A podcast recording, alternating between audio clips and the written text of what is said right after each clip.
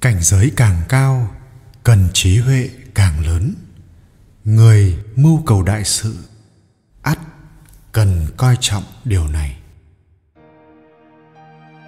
Một cái cây lớn lên nơi hoang dã, dẫu gió thổi cát bay, dẫu mây vờn mưa vũ, thì hoa vẫn thơm, trái vẫn ngọt, cây vẫn sống kiên cường giữa thiên địa mênh mang có câu ngạn ngữ rằng, bánh dù lớn đến đâu cũng không thể lớn hơn miệng nồi. Ý tứ là chúng ta có thể làm ra chiếc bánh bao lớn là hoàn toàn phụ thuộc vào chiếc nồi ta đang dùng. Cũng vậy, chúng ta đặt nhiều niềm tin và hy vọng vào tương lai. Nhưng tương lai rộng mở bao nhiêu lại hoàn toàn dựa vào nhân cách của mỗi người. Nhân cách lớn thì tương lai rộng mở. Nhân cách cao đẹp thì tương lai sẽ dạng người thênh thang. Người mưu cầu đại sự trước tiên phải coi trọng nhân cách. Thời tống triều có một người đàn ông tên lữ văn tĩnh. Một ngày, lữ văn tĩnh bàn với vợ, tương lai sau này, cả bốn người con của chúng ta đều sẽ thành tài. Chỉ là không biết đứa nào sẽ thành tựu nghiệp lớn. Chúng ta hãy khảo nghiệm chúng thử xem sao. Vậy là nhân lúc bốn cậu bé đang chơi đùa ngoài sân, lữ văn tĩnh bèn sai a hoàn cầm miếng ngọc bội đi ngang qua, rồi giả vờ đánh rơi xuống đất.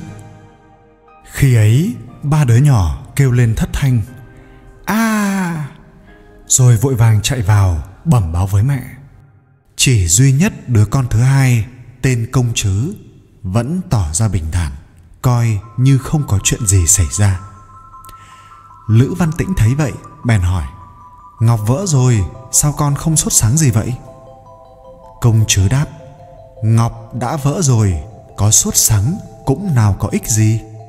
Chi bằng không nghĩ tới nó nữa là hơn. Lữ văn tĩnh hiểu rằng đứa con này có khí chất phi phàm, bèn nói với vợ đứa con thứ hai của chúng ta sau này nhất định sẽ làm nên đại nghiệp.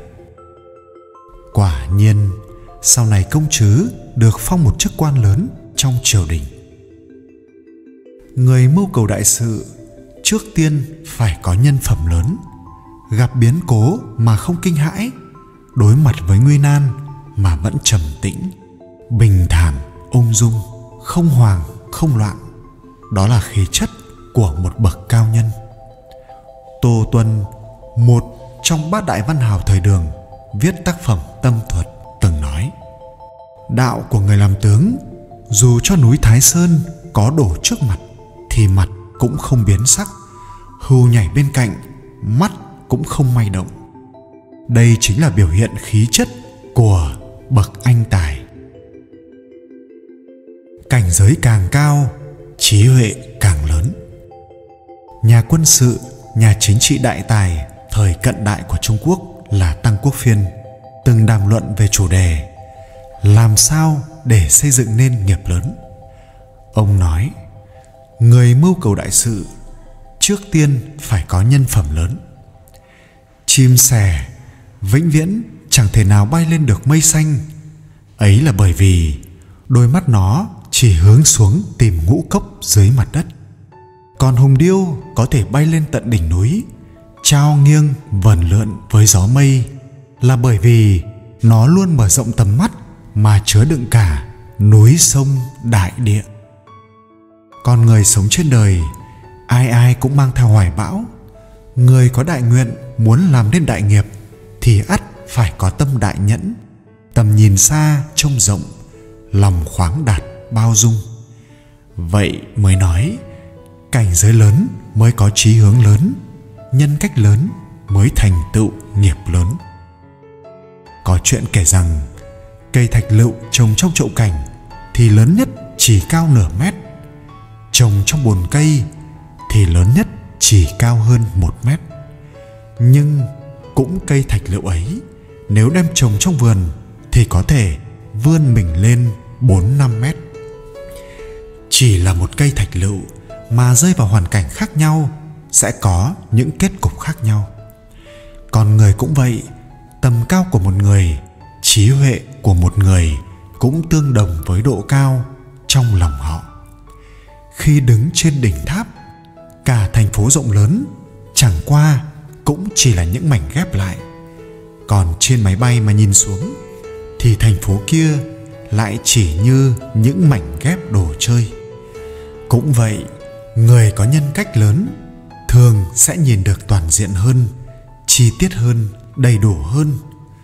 Cho nên, người càng đứng cao thì nhìn sự việc càng bao quát, càng đầy đủ. Ngược lại, người có nhân cách hẹp hòi thì tầm nhìn cũng eo hẹp. Họ không dám thử sức với điều mới lạ, mắt chỉ nhìn những tiểu tiết trước mặt. Người như vậy sẽ vĩnh viễn chẳng thể làm nên đại nghiệp. Nhân cách là một loại khí chất, cũng là một nét tình cảm. Nhân cách là một kiểu khí chất, là một nét tình cảm, là non cao nước trào trong tâm hồn, là trời đất tinh khôi, nơi sâu thẳm cõi tinh thần. Nhân cách lớn là một loại trí huệ, bậc đại trí thường tỏ ra khở dại nhân cách lớn là một loại cảnh giới. Bậc đại dũng thường tỏ ra rụt rè. Nhân cách lớn là một loại phẩm tính.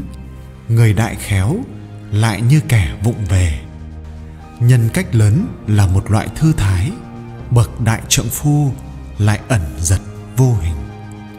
Giống như một cái cây lớn lên ở nơi hoang dã. Gió thổi cát bay, mây vần mưa vũ, thì hoa vẫn thơm trái vẫn ngọt. Dù điều gì xảy ra, thì nó vẫn là một cái cây kiên cường giữa thiên địa mênh mang.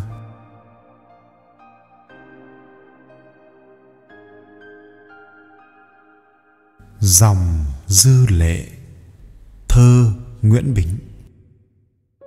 Cho tôi ép nốt dòng dư lệ, dò xuống thành thơ khóc chút duyên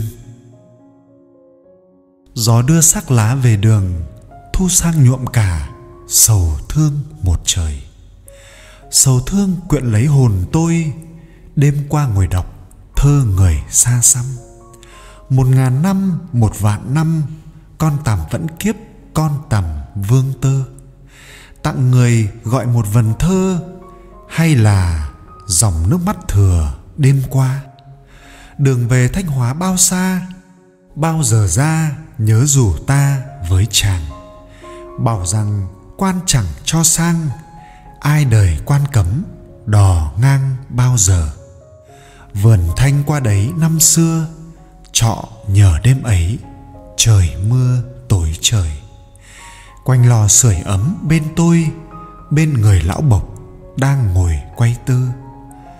Tuổi nàng năm ấy còn thơ, còn bao hứa hẹn đợi chờ một mai rồi đây bao gió bụi đời, tôi quên sao được con người vườn thanh. Lạnh lùng, canh lại sang canh, lòng tôi thao thức với tình bâng cua bởi sinh là kiếp giang hồ, dám đâu toan tính xe tơ giữa đường. Thu sang rồi lại thu sang cúc bao lần nở, lá vàng bao rơi bao nhiêu vật đổi sao rời, đường bao nhiêu dặm hỡi người bốn phương. Trọ bao nhiêu quán bên đường, nhưng không lần nữa qua vườn thanh xưa. Cô nàng năm ấy quay tơ, tôi quên sao được, hắn chưa lấy chồng.